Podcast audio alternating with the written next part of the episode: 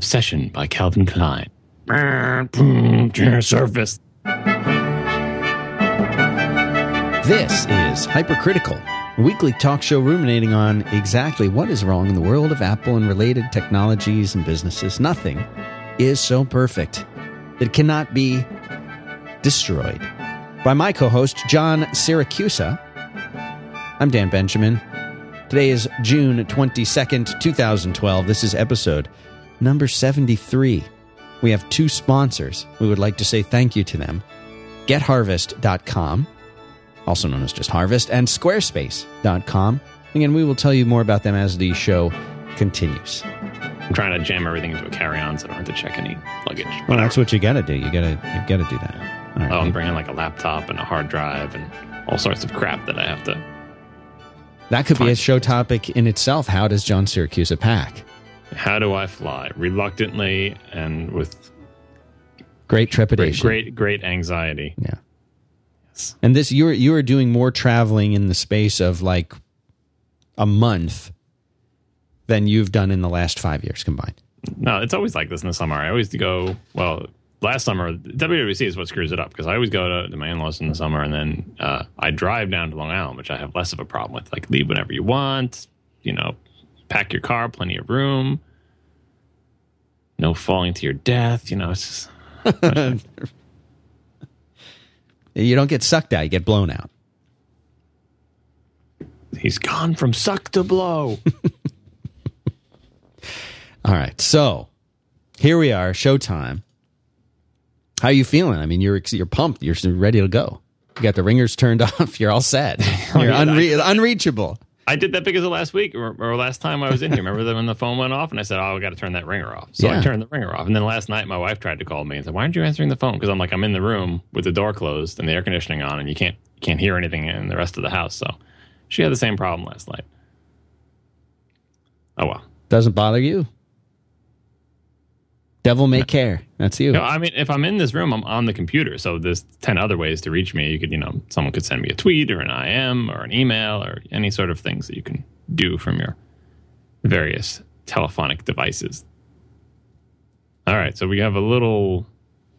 Uh, I did a, a medium amount of, of preparation for this episode. I'm still slightly in panic mode about the review. So I guess the first follow up will be about progress on that. For those who don't know, John Siracusa quite famously writes a review of the, I guess uh, in in it's not the latest anymore, but every time a new version of macOS, macOS 10 comes out, you write a lengthy, detailed, in depth, and and uh, if I may say, just amazing and wonderful, entertaining review. You do this every time, and you are scrambling now to get the review of Mountain Lion done in time because it was, was just announced at WWDC. Not only are they moving to a yearly release schedule, but you've got till sometime a mystery date in July to get this review done. Yeah, it was a repeat of last year where they said it'll be out in July, and then I don't know what that means. But you, uh. you as somebody who likes to be prepared, you interpret that, or you worst case scenario is you need to have this review written by July the first. Yeah, and that's what I thought last year. And last year I did not have it done by July 1st. And this year I will also not have it done by July 1st, but that's what I'm shooting for. I feel like I'm farther behind than I was last year. Uh, I should have looked this up earlier to see when. You know, I've been I've been taking notes and, and collecting things for a long time, but when did I type the first character in my actual review file? It was probably several months ago, uh, and it, and so right now I think I've passed the fifty percent point, Right. And so it's taken me how many months to get to 50%? And now I have like a week and a half to do the other 50%. And then that's, and then that's in uh, software developer parlance. And then that will constitute only the first 90%. And then I'll have the second 90% to do. That probably doesn't make sense to anyone who hasn't written software, but believe me, it makes sense. Oh, so, so I don't know. I like, I mean, I'm, I'm off on vacation. Well, vacation in quotes, more air quotes uh, next week i'm going to be at my in-laws. I'm bringing with me my big laptop my external hard drive my little microphone for dictation my computer that has a properly licensed copy of photoshop cs6 on it and dragon dictate with and you know like my entire setup i'm trying to bring with me Why that not just can- bring the Mac Pro? Yeah, that you know the, what is the carry on? Not the carry on. The baggage limit on Right. the last airline that it was fifty pounds per bag, and I think the Mac Pro by itself, not in a bag, weighs fifty pounds. So no, I'm not Actually, I, I would advise against that anyway because they're not they're not very careful. When I was uh, when I was a kid, probably about eight years old, they uh, the airline uh, Delta destroyed my Vectrex. yeah, no, never forgiven them. Can't check anything. I, I'm wondering. I, I might have to check one of my cameras heavily padded in clothing inside my. Well, no, I'm to check it. It would be in the carry on. Anyway, I, I still have to pack. I, I don't know how I'm to fit all this junk. But yeah, so just because I bring all this stuff with me doesn't mean that now I have the whole next week to, you know, I'll be going places with the kids, doing things. Maybe we'll go to the movies with them. We're to go to Great America. We're to see relatives, like all the stuff you do on vacation. But my wife has promised me some amount of time will be carved out for me to sit in a room hunched over 17 computers, precariously perched on various pieces of furniture in my in law's house, trying desperately to write, open web pages, take screenshots, do all the things that I need to do. It, it still amazes me how long it takes me to like you think, oh, I'll you know I'm going to do section. You know, tonight I've got all this time. I'm gonna I'm gonna write about like notification center and the dictation feature, and like boy, I'll get so many things done. And you realize like you you start working and you have like four paragraphs done, and then you look at the clock and an hour and a half has passed. And like, how did four paragraphs take an hour and a half? And it's because like every freaking sentence is you got you got to research, uh, check to see that this is true, find all the things to the links, and it just boy, it kills me. And and the real thing that that makes it so difficult that it just seems like it's getting worse with time is, and I don't know if people, I think people uh, think these reviews take less time than they do, but uh, I'm writing a review about something that's not done. So there's only so much you can do ahead of time. Like I can't look at something and and play with it and see how it works and do all these experiments and tests and like all the due diligence people think you do and then start writing something about it because the next build could come out and it could be totally changed. Oh, it doesn't work that way anymore. All your screenshots are useless now. Oh, remember when you complained when there was this bug? Well, the bug is gone, but there's a new bug in it. Like you can't. How can you have an opinion about something? Oh, it's buggy and slow. Oh, it's really snappy and fast. Uh, I like how this works. I don't like how it works. How how can you like think about your opinion, write it down if the if your opinion could be totally invalidated by the next build that comes out next week. So there's always this mad dash at the end to say like place your bets. Is this feature going to change? This is going to be the same. Should you write about this, especially with stuff that's buggy uh, or broken or slow? You know, 'cause you think, oh, I bet he's gonna, you know, be so mad about this thing is buggy, and he'll have a section in his review about he complains about how awful this is, and Apple really gets to act together. But then what if it gets fixed before in, in the second to last build? Well, you know, forget that. You wasted your time writing that paragraph, being all indignant about something not working because now it does, and vice versa. If it works fine the whole time, but then it breaks in the later build, ugh, And if pe- if people are thinking that you could circumvent this whole problem by just writing your release, uh, writing your review after the release, you, that that y- the whole point is to get this thing out when it comes out. Yeah, and and like you know, how many months does it take me to get fifty percent? It takes forever to write this stuff, so I can't wait for it to be done and say now I will write. I have to be I have to be basically writing stuff and hoping that it's correct, and then frantically going through the GM build, assuming I get it before the general release, and confirming is this still true? Is that still true? Does this still look like this? Does that still work like this? Let me reconfirm this opinion. Let me reinstall the operating system eight billion times to remind myself of what the defaults actually are. Oh, the defaults changed in this build. You know, and every time you reinstall the operating system, that takes like hours. You know, I mean, or on my slow laptop, it does it. The time adds up, and it's it's quite stressful. So someday I, I will eventually retire from doing these OS 10 reviews. I, if Apple stops changing, stops using cat names or changes from OS 10 to OS 11, I'm always looking for a point where I will pick a stopping point and retire because for some reason these things seem like they're taking more out of me with time, not less. Like you think I'd be like, oh, it's old hat, he knows what he's doing. You know, you just should get easier with time. It, it seems like it doesn't. It seems like it gets harder. Of course, part of that has to do with oh, it gets harder because when you started doing these, uh, you were just married and had no kids and uh, not many responsibilities. Didn't even have a house. Now I've got a house, two kids, a podcast that I do every week. You know, a, a job, and just like it, it adds up. So there, I don't know. I I get I get this uh, depressed, defeated feeling usually around this time writing these reviews. As I always say to people, ask I like having done the reviews. The process of doing them, though, is getting uh, seems like it's getting harder. Maybe I'm just getting old. I don't know, Dan. Well, we are, all getting older.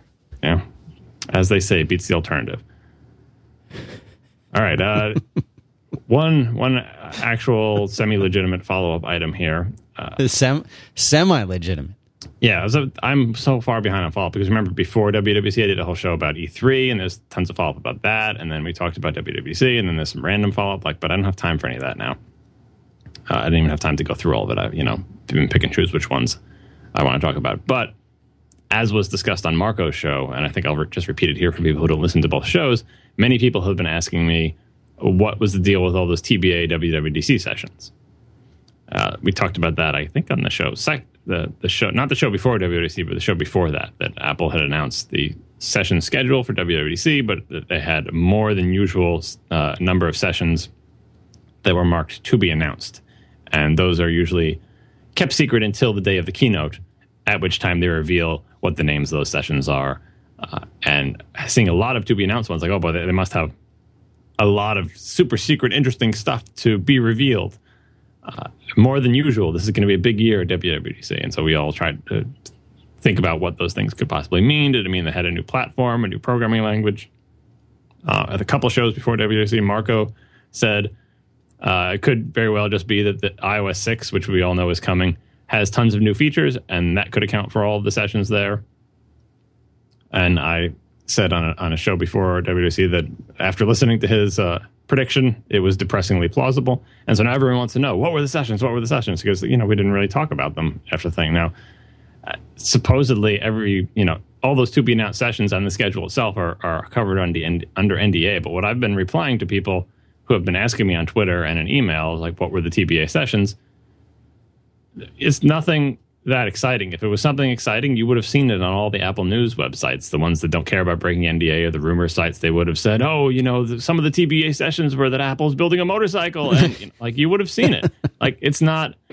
It, it was just a bunch of stuff that uh, the sessions, either the session titles or the descriptions, contained information that was in the keynote. So you can go watch the keynote; it's publicly available on Apple's website. No NDA required, and basically all those uh, TBA sessions they all mentioned something that was revealed in the keynote. Right. Marco and kind of addressed this. You may have been busy this week and not heard it, but he said similar to what you're saying is that there was something in the description that wasn't wasn't something that they necessarily wanted out or that they wanted out before the keynote, that kind of thing. But what you're saying is is there's there's not no super big secret exciting thing that happened. These are just things that are important and relevant to the developers. Yeah. And so, no, there was no really exciting thing. So, everyone, anyone thinking there's some sort of secret that people at WWDC know that they're not being revealed, like that's not how that's not how the Apple world works. It's impossible to announce something or to have something in a WWDC session that's exciting and not have it leak out. You would have read it on rumor sites. So, uh, it was the boring explanation. Nothing exciting to see there. Sorry to disappoint everybody. And that was it for my follow up. That's all you got. Yeah. That may be the shortest follow up in the history of follow ups. Well, I think of the WWDC show. We had no follow up. We just went right into it. Well, but th- that's the complete omission of follow up. This was actually a follow up segment and was the shortest follow up segment we've ever done. Could be. Could be.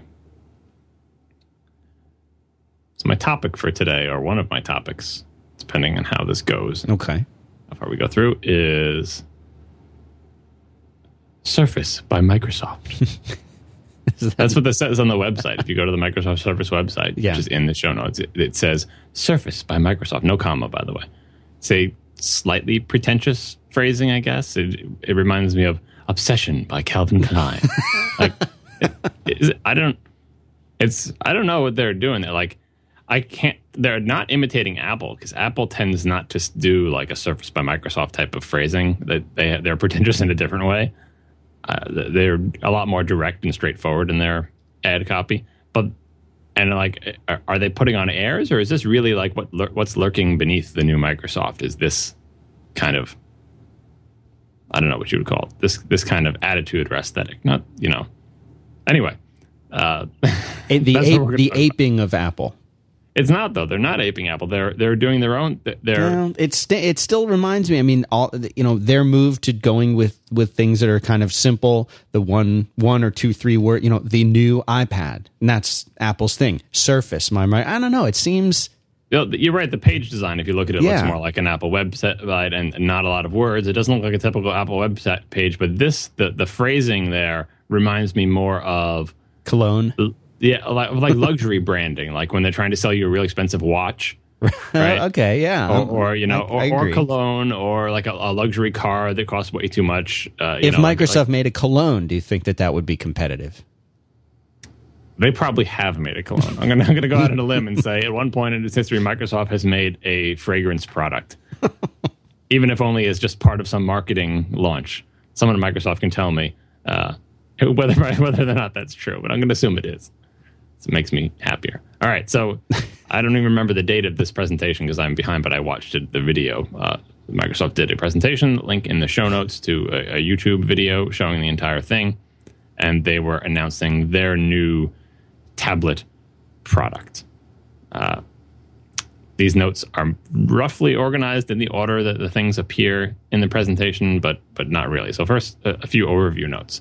This this looked like it was a press event where they just invited press and then had some of the Microsoft employees in a in a relatively small room, kind of like the Apple Town Hall meetings where they just fly people out to the headquarters, uh, and it's a it's a small room with a little tiny stage. In the audio it sounded like a small room. Like when they would it was like an applause line or something then people would clap. It sounded like a bunch of people in the break room like applauding someone's birthday announcement i think they still have a lot to learn from apple's presentations i think that they need more rehearsal i think they need better staging like because more rehearsal because the people sometimes stumbled and it didn't look like was, they knew exactly what they were going to say and it was like the presenters weren't Apple's Apple's presenters are almost like they're reading from a script, but not like they're reading from a script. Like the bad thing about reading from a script is you sound like you're sitting there and reading something, right? But the good thing about reading from a script is you know what you're going to say. Like it's the it's the opposite of this podcast, basically, where I'm stumbling over everything and just kind of th- making it up as I go along. That is the opposite of a polished presentation like Apple does, where they get up on stage and you you get the feeling that almost every word out of their mouth was known beforehand, but you don't get the feeling that they're reading off a teleprompter or something like that. And that's the magic of, of Apple's presentation. I think that just comes from rehearsal, rehearsal, rehearsal, tons of rehearsal, refining the things. And they just didn't have that much here. I don't know if it's because they didn't have time or because they don't feel like rehearsing that much. Or they think one or two walkthroughs is okay, but uh, they need a little help there. And then the staging is like that's that's how you control. Uh, that's your first impression. Like control how the staging works. I mean, from the video, it looked like they had a little area set up to look kind of like you know 2001 big white floor Right. or you know a backdrop and some few pieces of furniture very you know modern looking furniture but it also looked like the audience was on the same level as them like it was a big empty room and they were just the audience was standing like it wasn't a raised stage uh, apple usually does it on a raised stage and i don't know about the acoustics in the room or how everything was recorded but the staging seemed definitely different than apple i mean maybe they're going for something different but I think it felt a little bit less professional and polished. And this type of stuff matters. Like it's marketing, you know, or PR. I don't know the right word for it, but like you know, it doesn't change the nature of the product or their business plan or anything like that. Uh, but it's it's a first impression. Uh, and some some other th- other things is like they're obviously taking cues from Apple's presentations in how they choose some themes to sort of hammer on. You know how Apple was kind of pick a theme and just keep keep reiterating it throughout the thing. Steve Jobs would repeat the same phrase over and over again. That's very typical marketing. Like they have a very few bullet points they want you to know. Like this is you know this phone is a you know it's it's a phone, it's an internet communicator, and it's uh, whatever the other thing. It's an iPod, like all wrapped into one, and they, and they would just keep repeating that. Well, Microsoft took that lesson to say, oh, we got to have a few points that we want really want to hammer home and not distract them with like too much information, like really just concentrate on what our message is. But some of the points were strangely chosen. And the one that really jumped out at me was they kept hammering on the 22 degree angle on the bevel on this thing. Well, we- uh, it seems like I'm getting ahead of myself, but I'm not. We'll get to the actual announcements in a bit, but these are just meta comments. Uh, the tablet is like, you know, it's like a tablet, a big rectangle thing. And the sides of it are not straight. The sides of it are angled inwards so that the top is wider than the bottom. And they're angled inwards at 22 degrees, which they kept reiterating. And of all the things to, to reiterate, like Apple tends to pick broader, less nerdy things to hammer on. I mean, they didn't even have a convincing reason why 22 degrees is exactly right, except for the fact that, like, we tried lots of different things. And 22 degrees just felt right. And it's just so important. And everything is 22. De- you know, it's a very nerdy thing to hammer on instead of like, this is, you know, really the best iPod you will ever own, or the, the, The, best iPad way to listen to music. yeah, the iPad is a magical, transformative device, like you know, much broader kind of headliney type things that you could include in it. But 22 degrees, it's a very nerdy thing. So I, th- I think their taste in what they're going to emphasize also needs some some refine. Now, to co- to compare and contrast these things, there was a great video that uh, you tweeted about on Read Write Web that ha- it was a comparison. They called Surface versus iPad. Uh, Microsoft's getting rusty at stealing from Apple is, is the title of this video. I would like to put that into the show notes because it shows some of the highlights. I guess you would call them highlights of the iPad introduction video, of course, with Steve Jobs, uh, comparing it to the Surface video. And it seems like the point of that video, or at least the way the video was put together, the way the video was constructed, is that it, it was meant to show that uh, that Microsoft is stealing or borrowing or using, reusing, perhaps is a better word, a lot of the same trying to get the same concepts across as they are introducing their tablet. Did you? I know you watched this. What do you think about that? Is that an apt comparison, or was it simply constructed to make it appear that Microsoft was borrowing from Apple's presentation to some degree? I think I didn't actually retweet that because I did see that video and I didn't really like it because you know you can do that type of video like Daily Show style where you're trying to say. Uh, let's put these two things side to side so you can see how comically one is ripping off the other Right. or how one is a pale imitation of the other. But what it looked to me was just like pieces of two presentations interspersed, and it didn't do a good job of highlighting the things that I thought were worse about the Microsoft presentation. Instead, it was just like, see, this thing happened first and this thing happened second. Therefore, these guys are bad because I mean, they're both introducing a tablet. Of course, like it was. So you're saying of, of anybody who's introducing a tablet, of course they're going to say that it's lightweight. Of course they're going to say that it, you know, that it's nice to watch a show or like it has a beautiful screen and like you know i mean like it's i get what it was going for i just didn't think it really hit the mark that well uh, but it's you can put it in the show notes people can decide for themselves I I'm- I'm- have put it there. And, and the show notes that we're talking about, 5by5.tv slash hypercritical slash 73. That's where all of the notes for the show are the, and uh, everything, including the, a link to uh, to Great America, which is, by the way, not the same thing as Great Adventure. I just want to make that clear. man did you've never been to action park have you I have not. We should have we could have a whole show on action park that sounds more like an after dark topic Okay. new jersey and you perfect together all right you don't you don't know that guy either do you No, I don't know, but I like the voice. i did that was a bad version you get some someone else to do the impression of that anyone who grew up in new jersey in the uh 80s I just like hearing you do voices whenever you do them. Yeah. All right, so let's get to the the product itself. If if by now you've gone to the Microsoft Surface website, which is microsoft.com/surface, and I think it will redirect you to whatever the default that a SPX. Oh Jesus, Microsoft, come on, uh, page that it actually shows. They don't quite understand the web yet. Um, what what they show on the the homepage is not a tablet sitting there in front of your face. What they show when you first look at it is something that looks like a laptop. It's the tablet in landscape mode, propped upright with a keyboard trackpad thing extending out in front of it. Like that's their that's their the first image of this product. You go and look at this product page, and instead of seeing something that looks like an iPad, like an Apple's things are just a rectangular, you see something that looks like a laptop. And what it looks like to me is it looks like the future. Like when you in in the 90s M- macworld i remember used to like commission frog design to right. make yeah. to make like make us what the mac of the future will look like because it sells magazines to kids. Like i loved buying them. It's like oh my god look at this. This this is what the macs of the future could look like. And they, of course it's just you know they're making not actual real products just things made out of foam and plastic you know just prototypes of saying this is what computers could look like in the future. And that's what surface looks like. It looks almost exactly like a prototype computer of the future from the 90s like because those prototypes didn't have to actually function. So they would all be like okay well imagine if the keyboard was like as you know as thin as a couple pieces of paper and the, and the keys themselves were completely flat and just sensed your fingers and the entire computer was in this super thin screen and like the, entire laptop could be less than half an inch thick and it would fold up and fold back on itself and it could be used as a tablet and used as a pen. Uh, that was the computer of the future when when I was a kid, and it, here it is sitting on their page. It looks so much like the future that we all thought would happen.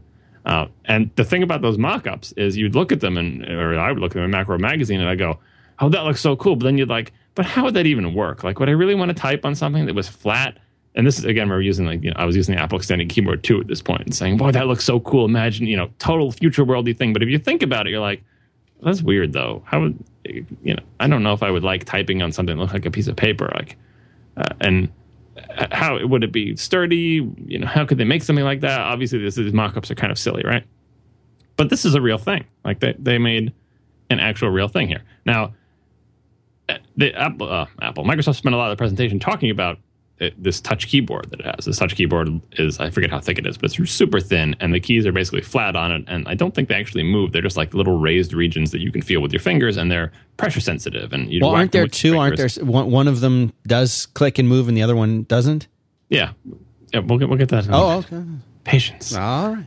All right. So this is the touch keyboard, and what they claim in, about the touch keyboard is that it's two times as efficient as what they call typing on glass. But I, but of course, it's not clear what typing on glass means, nor is it particularly clear what two times as efficient means. Like, I guess they measure words per minute or like whatever. Is is that true efficiency when it comes to typing, or are they talking about efficiency of movement? Uh, I'm I don't know what they mean, but and the other thing about is typing on glass. Like, what does that mean? Does that mean typing on the iPad yeah. adaptive keyboard, but it like knows what the most likely next letter in a word is going to be and enlarges the hit regions and blah, or the Android keyboard, which does similar things? So are they talking about just like a straight up dumb? We put a bunch of keys on a on a touch screen on a glass touchscreen and you have to hit them exactly like because you can't compare it to typing on glass. You have to compare it. Is it better than the Android keyboard? Is it better than the iPad keyboard? Because those keyboards do crazy sorts of things to make them more efficient. And then um, uh, ex- more efficient for who? Experienced typists. More efficient for typists who learned on a typewriter. Typists who learned on an iPhone or an iPad. Uh, you know the, that that type of marketing stuff. They have to say something about it being you know. Uh, better or more efficient or whatever. But the fact that they didn't let journalists come and try typing on the keyboard really like that's all we're left with is their marketing stuff. So that's all we have to pick apart because they can say whatever they want. And then they say okay come to the hands-on area. And all the journalists will sit there and try to type on it. And then they'll give their opinion on their websites and say i tried typing on it. It was just it was awesome like they said or it was kind of like it was on the ipad. I felt faster than the ipad. If it's slower i put my ipad down next to it and, and tried to compete and this person tried it and they're experienced that. Like we don't have any third party input on this so all we have is their marketing uh, slogans and i'm i'm not sure what to make of those. Why do you think that that, that it was a by now it's become a kind of a, a big deal that they didn't really let anybody any of the journalists do very much with these things I don't know. Uh, I mean, the, the easy answer is that the hardware isn't ready. Hardware or software combination isn't ready. Uh, it se- sure seemed like the hardware was ready. Maybe the software is not ready because they did have that one crash on stage. Yeah. it wasn't working. Like, I mean, they weren't ready to have people mess with it. Well, then that, that begs the question why do this right now? Yeah, I have that later in the. All right. Yeah, we'll get to it. But that is a good question. It's such a good question that Steve Ballmer himself asked it to himself on stage and then answered it, or kind of, or kind of kind of yeah. answered it. Yeah. Uh, so as you pointed out, they also have a real keyboard, quote unquote real keyboard, uh, with keys that move. Plastic keys, you press them, they move down some amount of distance, and that's how they activate. Uh, and this is this is the typical. this is what Microsoft is doing with the Surface. We'll see more and more. It's like, well, we want to have a cool cover type thing with a keyboard on it, and we can make it super thin with this touch keyboard and check the acceleration of your fingers as they hit the things and figure out what what your what keys you're hitting and stuff like that. But what if we also can we also make like a really thin regular keyboard and instead of making both of them and deciding which one is better, they make you know they make both of them and ship both of them. Oh, you don't like the touch keyboard? Well, we got a regular keyboard. All right. I mean, it's going to do everything then, I guess. Uh, I think this is true of only the touch keyboard. That the touch keyboards come in, in colors like blue and red or whatever. They're like sort of monochromatic. And when you connect it with a magnetic edge thing that should remind you of the smart cover, obviously, uh, the background of the Windows start screen, whatever you call that thing with all the tiles on it, the Windows 8 start screen, changes to match the color of the touch keyboard that you attach. And that's a very whimsical Apple style touch, or actually more of like a Nintendo style touch, so that, you, that your that your thing is color coordinated. If you get a red touchpad and connect it suddenly, as soon as you slap the little magnet thing on, the background changes red. And so they had to put like little magnet sensors in there to be able to commu- or something to communicate that the color is there. And I thought that was very cute and clever. Uh, and these little covers, as thin as they look, they have stuff in them. Like even the touch cover, even the one that doesn't have the moving keys, has accelerometers in it, so it can tell when you fold it back on itself, so it can deactivate the keyboard, so you're not like accidentally hitting the the keys with your hands when it's wrapped around the back and you're squeezing the keyboard. Uh, lots of lots of very clever stuff in this. So around the back of the pad itself, which we haven't talked about much yet, but like it looks like an iPad. It's more 16 by 9. It's it's wider and thinner uh, than the iPad, but other than that, it looks like a big black thing. I mean, there's only so much variation you can make in, in like a 10 inch size tablet. Uh, but the interesting thing about this is it has an integrated kickstand, as they call it. Uh, and they spent a long time talking about the kickstand as well. It's basically like the bottom half of the back of the thing has a thin sheet that folds out, and so then you can lean it back on itself uh, and it props the thing up. I'm almost certain that it props the thing up at a 22 degree angle, but I don't want to commit to that. But I'm going to guess it's probably a 22 degree angle.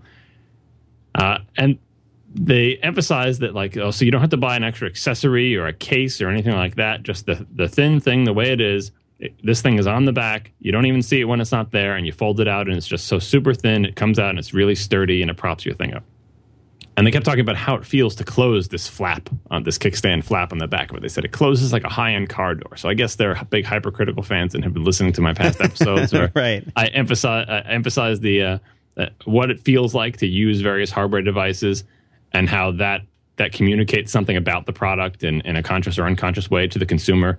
Uh, not in a particularly logical or rational way, but it just does. And I talked a lot about the, the internal controls on car stereos and the turn signals and wiper stalks and, and car doors, where, you know, when you close a door on a car, you want it to make that satisfying, solid feeling whump. You don't want it to be rattly or tinny or shaky or just make the wrong sound. And uh, they said they, they iterated on this little kickstand thing by actually bringing it into one of those anechoic chambers where they can do, this time measuring the sound, where they can just close it and listen to what the sound looks like and just keep iterating on that hinge until the sound sounded right, which means nothing. Like it, wouldn't you? Yeah, don't you want it to be sturdy and don't you want it to, to not break and to prop the thing up and to not be slippery and to, like I'm sure all those things are tested as well. But they also tested we want it to sound good. Not that it makes the thing any better because it makes the user of the product feel better. And they use the car door analogy because I think that's the one most people are familiar with. Like, because people go shopping for car doors and it's like you're supposed to kick the tires, close the car door, and see how it sounds. Um, so uh, that that's very interesting that the that Microsoft a did this like spent its time iterating on intangibles or touchy feely stuff that uh, they were not that interested in the past, and B that they decided not only are we going to do all that, we're going to talk about it, which is totally an Apple thing to do, where they do something on their product and they don't just want to like sell you the Retina MacBook Pro and have you notice that the fan noise is a little bit different and less annoying. Maybe you wouldn't even notice at all. They want to tell you about how when we were making this, we wanted the fan noise to be nicer and here's what we did. And so we can all ooh and ah about like it, that type of thing works because having a laptop that makes a more pleasing fan noise sound makes the user feel better. But for your rabid fans who are watching your keynote, telling them about how you about that that was your goal and this is how you did it and here are the technical details makes the person who gets that laptop feel even better about the fact that their fan noise sounds slightly different.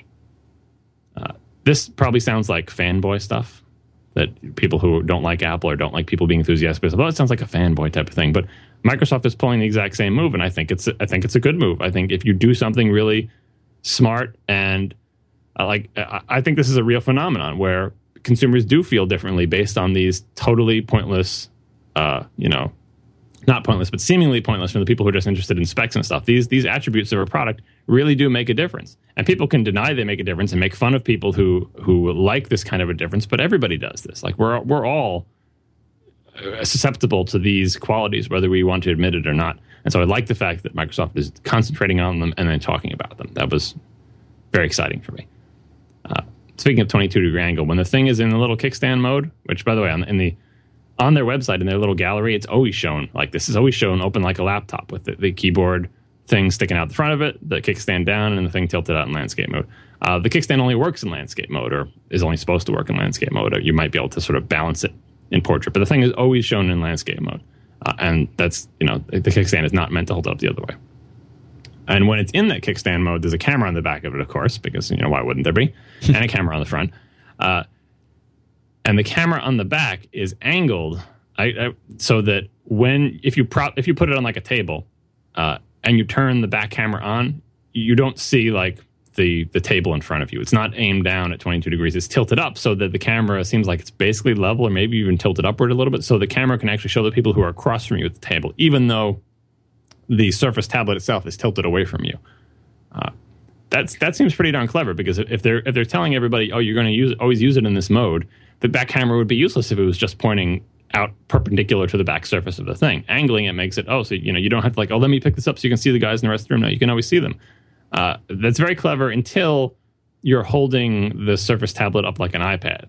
Uh, in that case, it might be kind of hard hard to aim where the camera is because you're expecting when you're holding it, you're expecting the camera to be you know pointed exactly out perpendicular to the the back surface, so you can aim it, but it's actually tilted up a little bit. A motor adjusted camera would have been even more clever and more futuristic and probably more prone to break and more expensive and all those other things as well. Uh, but a straight camera is certainly less surprising. So I think this is expressing the difference between how Apple expects people to use the iPad and how Microsoft expects people to use the Surface. Apple expects people to hold the iPad, and the, the camera coming straight out the back is totally the what the people holding the iPad expect. And yes, we all make fun of people when we see them do it, but people do it like crazy. They hold up their iPads and they take pictures with it. Uh, I've done it myself. It happens. You've got a camera, you've got a device. Uh, you hold it up, you take a picture. It happens. I see it at like concerts and stuff. People do it. WWDC people are doing it, yeah. right? So if it's going to be a device that you hold, the camera should come out of the way. But this one, if it's going to be used like a laptop, they've decided to optimize for that case.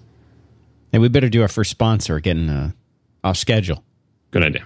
GetHarvest.com. Harvest. These guys, they do time tracking. And their whole philosophy is that time tracking should be easy because, John, come on, nobody likes tracking time. You've got to probably track time for your stuff. You probably should start tracking time for your uh, for your article so you can figure out exactly how long it takes. If you manage a team, if you have employees, if they're in the office or if they're remote, you still have to accurately track their time. And that's what Harvest is all about. But that doesn't stop there. Once you have their time, great. Now you got to go through and figure out. No, you don't. They have powerful reports that let you analyze the time. You can look at it by project. You can look at it by task. You can look at it by uh, contractor or employee. And it, by the way, it knows the difference between contractors and employees. This is great. It's even great if you're just one person and you just want to track your own time on a variety of different projects. Why? Because you need to confidently bill your time, making accurate invoices, helping you manage your clients so that you know what you're working on and when and how that splits up when it comes time to invoice. This is really important stuff, even if you are just one person or if you have 50 people on your team. And what's really cool about these guys is that they get that not everybody works the same way. So they've come up with a whole bunch of really cool add ons they integrate with the apps that you use. You use Google Apps, yeah, they integrate with that. Basecamp, Highrise, Zendesk, QuickBooks, you name it. And they also have some really cool apps that will help you out. For example, they have an iOS app, they have an Android app, they have a widget that'll run in Mac OS 10, they have a Windows widget, and they also have an app called Harvest for Mac. This is a really lightweight app that has these global hotkeys. You can start and stop your time, and it's smart enough to know that you're idle. So if you get up and walk away from your computer and you come back, it's going to know that that was idle time, that that wasn't time uh, that you, you, should necessarily bill your client for. Really, really great tools, really easy to connect with Harvest. And uh, you guys should check them out. We use them here at 5by5, and there's a, a lot of people that I know that just love using this. GetHarvest.com. You can go there to learn more. Make sure you tell them we sent you. Thanks very much to Harvest for making the show possible. As I think I've mentioned before, I have actually occasionally tried to calculate how many hours I spent writing these reviews and then calculated what uh, what my hourly rate for them is, and it was very depressing. a lot of a lot of work. The last time it was, I think it was below minimum wage. But you do it because you love it. That's right. All right. So uh, on the the kickstand and the the touch cover, or or I think that's what they're calling it, the touch cover or the keyboard cover with the with the moving keys.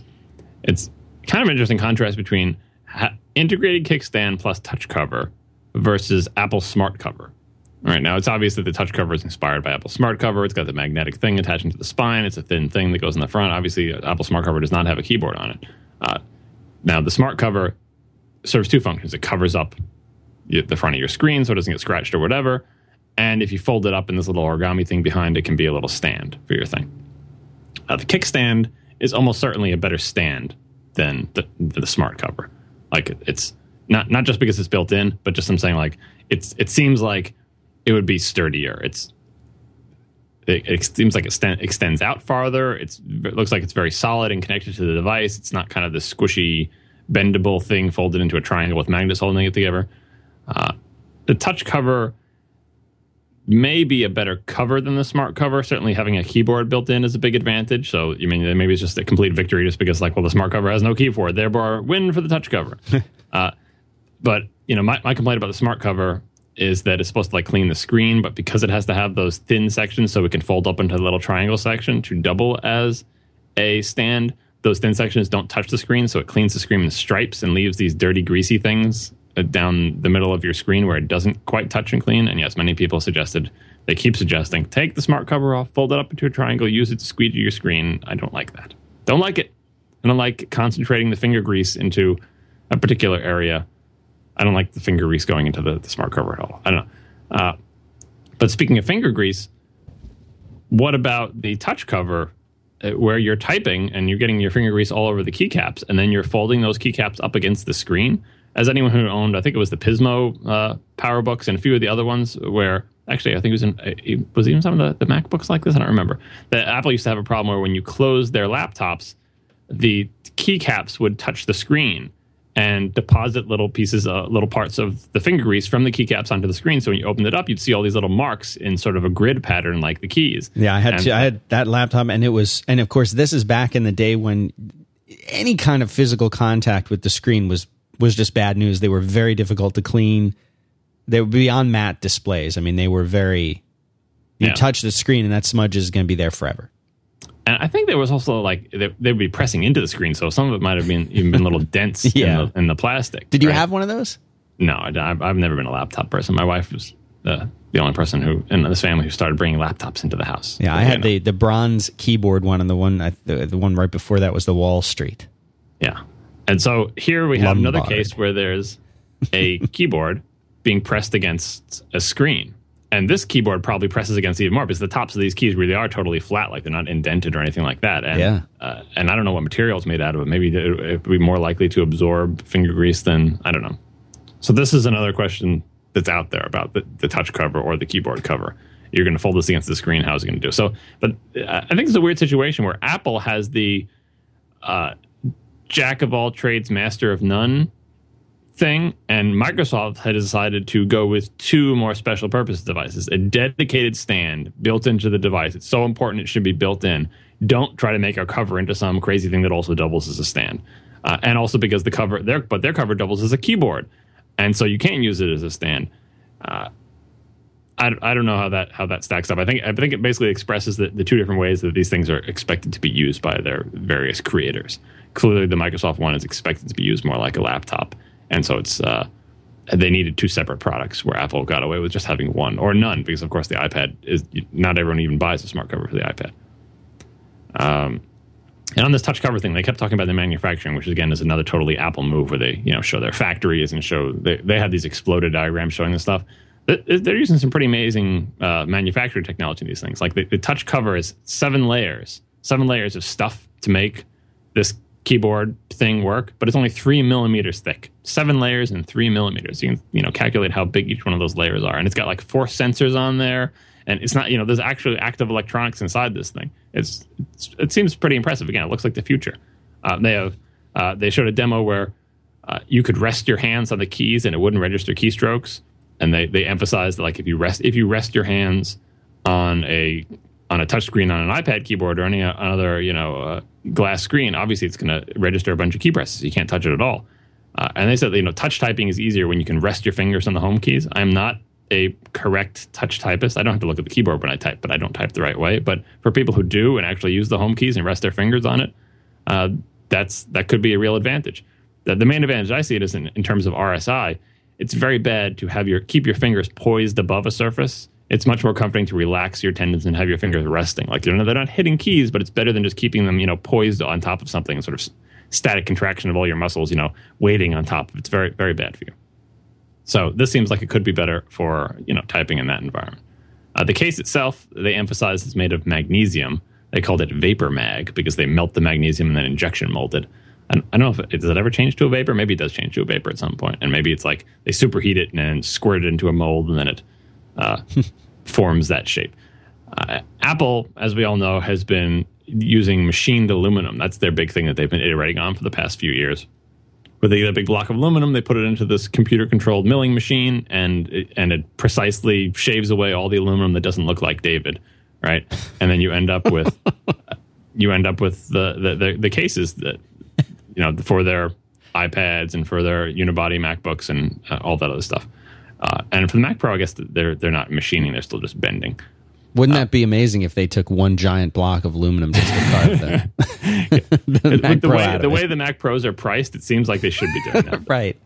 Because you know, it's three thousand dollars for a two year old computer. Yeah, it- you better be machining that. out. I want to see tons of waste aluminum shavings. right.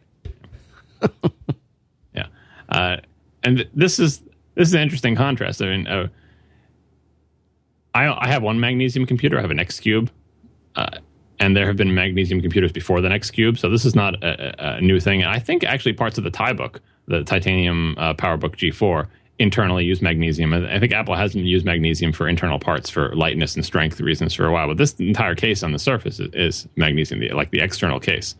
Uh, and it has advantages of being very light and very strong. And of course, their technique of injection molding it lets them make very fine details.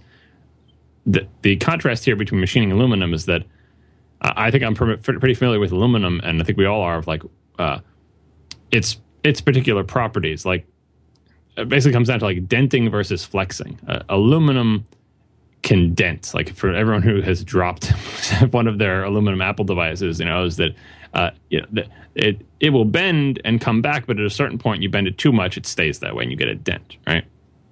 Versus magnesium tends not to dent; it will flex and spring back. And the opposite side of that is cracking versus bending and denting. Magnesium uh, brought to you know you bend it, it will spring back to its original shape, but you bend it too much instead of staying permanently bent like that. When you bend aluminum too much, it will crack. Uh, so I'm not sure. I, I think you'd have to do some actual materials testing to see what's better for a portable device. Is it better to have something that will bend and then its failure mode is that it dents, or is it better to have something that will bend and always spring back up to a point at which point it cracks? Like kind of, kind of like the glass back on the uh, on Apple's phones. And I, I assume that the next Apple phone will not have a glass back. Uh, uh, just because uh, like glass is the same way. It will Gorilla Glass will bend up to a point, but then it just shatters. And I, I don't think magnesium will shatter, but I think it's more likely to crack than aluminum. So it'd be interesting to see the first person to get the surface. Maybe they'll do like a drop test. Uh, both of these things have a glass screen on the front, so it's kind of a moot point because if you drop it from another, like the screen's going to go first before the back of the case anyway. Uh, I would really like to feel one of these in my hands and see what it feels like. They they really emphasized that they thought it felt great, and I think it might.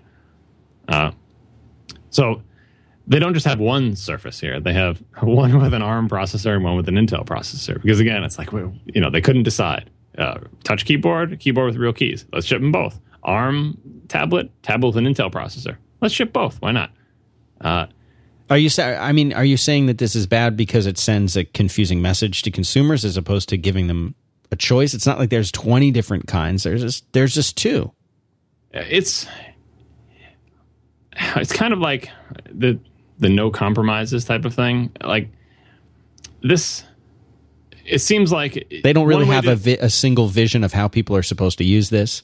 Well, they, they do have a vision of how people are going to use the devices, but they it, these moves seem risk averse. Hmm. Like, all right, so we want to have a keyboard, and we have these two different ways of doing it, and we can't decide which one is better, so we'll give them choice. Like, we don't want to take the risk of like, oh, we all think the touch keyboard is better, but really, when we ship it, consumers hate it, and it suddenly gets a bad reputation, like Newton handwriting recognition, and we can never live it down. It's just like, oh, Microsoft Surface, but that stupid keyboard, you know. Remember the chiclet keyboard from whatever computer first shipped that thing? And that phrase, even though no one, including me, remembers which computer it came from, is always like, oh, it's a keyboard that I don't like the feel of that has little flat keys, right? Uh, so they, you know, it's it seems like, oh, this is risk averse. You know, Microsoft is risk averse. We want to avoid risk at all costs. Just ship them both. That way, if someone doesn't like an interview, they can say, oh, but I tried the other keyboard and it was better, and you know, and vice versa. Uh, but trying to do everything and trying to be everything to all people is, is itself a pretty big risk. That's the the danger with being risk averse is you know you think by providing options and stuff you are avoiding risk when really you may end up just not satisfying anybody. And it's not so much about consumer confusion it's that it, it, it shows a lack of confidence and it shows uh, you know it's le- there's less clarity of vision uh, in in what it is you want. Like you want to have a simple strong powerful message that you can that you can push on the public and they kind of do, but they hedge in all sorts of weird ways here. Like it's like it's like if, if Microsoft can't decide which one of these kinds of keyboards is better, how are we supposed to? Because they've had like months and months and they've been working on them and iterating them and testing them and blah blah blah. How is the consumer supposed to pick? They're just going to pick based on superstition or what their friends say or something like that. Like, isn't it up to the company making the product to decide what they think the best approach is? And it doesn't mean you have to be like Apple and say like, oh, that's you know, Apple ha- its best approach is uh, no keyboard, right? But there's tons of third-party keyboards. Like, it's, it, you're not saying you have to. We have to decide this is how a keyboard should work with the Surface. People can always make third-party keyboards, and so you know, consumers will still have choice. It's just that you want to say this is what our vision of the Surface is, and if you don't like it, then buy a third-party keyboard or do whatever you want. Uh, and so, same thing with the ARM and Intel. This is even much much more far-reaching than that. Uh, this a different kind of hedge where uh, the ARM one won't run uh, traditional applications from you know x86 applications in Windows, and that's been Microsoft. That's what Microsoft has built its company on: backward compatibility with Intel processors and all the applications that have been created over the years. And the ARM one just won't run those. It'll run an ARM version of Microsoft Office, I believe, but other third-party applications won't run. There's no emulation or anything. Like Whereas the Intel one is basically like a MacBook Air competitor. Uh, and that's starting to to diverge even more. It's like, okay, so is this an iPad competitor or is it a MacBook Air competitor? It's both. It's a floor wax and a dessert topping, and it dilutes it dilutes the strength of the message. Uh, again, I don't think it's about consumer confusion, although that's what people keep hammering on. Like people go into the store and they're going to say they want a Microsoft Surface. How will they know which one to get? Like. I think it's easy to differentiate in the store. I don't think people can be confused about what they get. They consumers may not know which one they will find the most useful in the same way that a consumer may not know, oh, should, should I get an iPad or a MacBook Air? No one's confused about whether an iPad is a MacBook Air or vice versa. But people can be confused about, geez, what do I need? Do I need a super light laptop or do I need an iPad? Well, they don't really run the same apps, but some apps kind of look the same, and sometimes it's a Mac version. And it's the same exact thing. Like the, the, the problem for consumers is deciding in this transitional period where we're in, do I need a full fledged laptop or do I not? It just so happens Microsoft's two products satisfying these two camps happen to have the same name and a lot of the same design elements, but the decision is the same. And I don't really blame uh, Microsoft for that. I blame them for not clearly emphasizing what the Microsoft Surface is, because Apple totally emphasizes this is the iPad and this is the Mac. Maybe they just maybe if they had just given them different names like Surface and you know Ultrabook, but not really an Ultrabook. I don't know. Think of a name for it. Uh, and, and not because of confusion, but just, just in terms of messaging. Like, what is this company about? We believe that the future is X. We believe that the future is Y. Microsoft believes that the future is a tablet that does everything. And, you know, it, it's a little bit weird. Uh, they emphasized the ClearType display. I thought this was fun. ClearType was, was Microsoft's word for the thing they would do subpixel anti-aliasing with, where they right. would just turn on the red element or the green element or the blue element to get a thinner virtual pixel on the edges of letters. But I don't think that's what they mean when they say ClearType now, because what they how they explain ClearType in the presentation was, the eye can't distinguish pixels at a normal viewing distance. This sounds vaguely familiar. it, like I can't. That was kind of shameless. Like I don't know what they can do. I mean, obviously we're all getting screens with smaller pixels. Like I don't blame. Uh, you know, it's going to happen to every piece of electronics we own. Obviously, right? But I think the first person to popularize screens like that gets to name it right?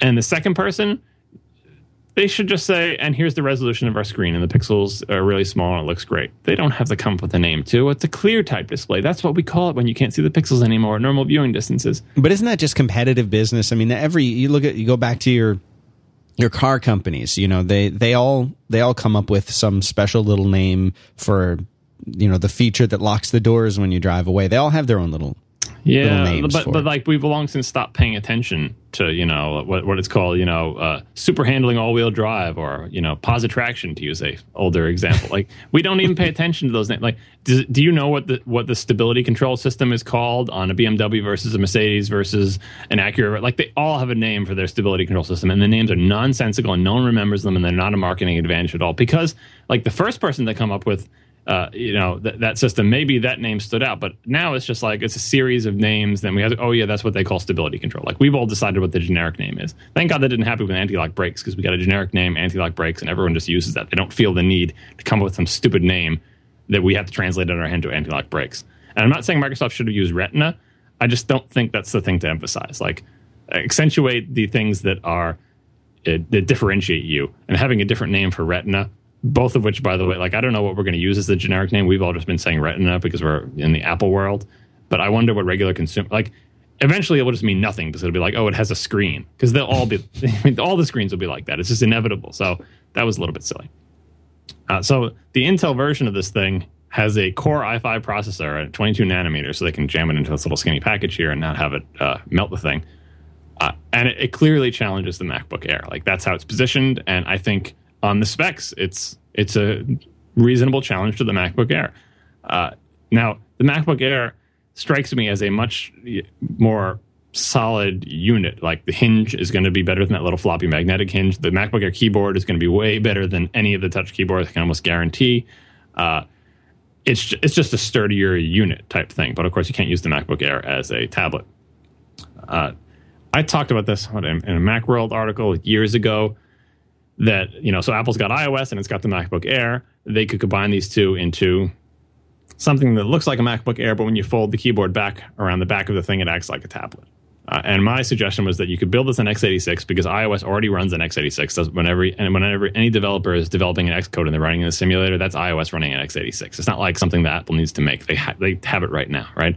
And my suggestion, which I admitted was totally on Apple-like and that Apple would probably never do, but uh, would be neat, is when you flap the keyboard back around, it basically is running you know the iOS simulator uh, which again is not emulation. It's actually way faster than running iOS on the actual device. It's native x86 code running on your your uh, MacBook Air, and that would be the distinction. It would be to- two totally different operating environments. Flap the keyboard back, you're in iOS. Put it back down, you're in macOS 10, and that's schizophrenic and crazy and would probably be annoying or whatever. But I'm saying like technically all the pieces are there to do that. Well, Microsoft has basically created that device. Only they don't switch OSs when you flap the keyboard back and down. They have something that's basically a MacBook Air with this weird keyboard thing going. Uh, you know, a touch keyboard or even skinnier one with the guts behind the screen.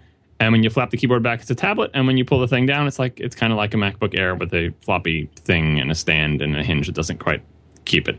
Uh, and this is not a new idea. People have been thinking about this concept for a long time, but Microsoft actually built it, and I think they did one better than my crazy non-Apple like notion for an Apple type thing because they don't switch OSs. They have one OS that's they're they're going to make span both these environments for better or for worse. But at the very least, you know, there's no confusing user experience where you're in two different operating systems. Uh, of course, to make this work, here's, here's, what you said. Imagine a new laptop about the size of a MacBook Air, but with a keyboard that can fold back on itself, leaving just a slim, touch sensitive screen visible. Further, imagine that this laptop ships with a version of Mac OS 10 that includes the ability to purchase, download, and run any iOS application written for the iPad. Now, you've got the best of both worlds. A light, fully capable Mac laptop when you need all the power it provides, and a slightly bulky, bulky but screamingly fast iPad when you don't. Maybe Apple is just, I mean, uh, Microsoft is just reading your article.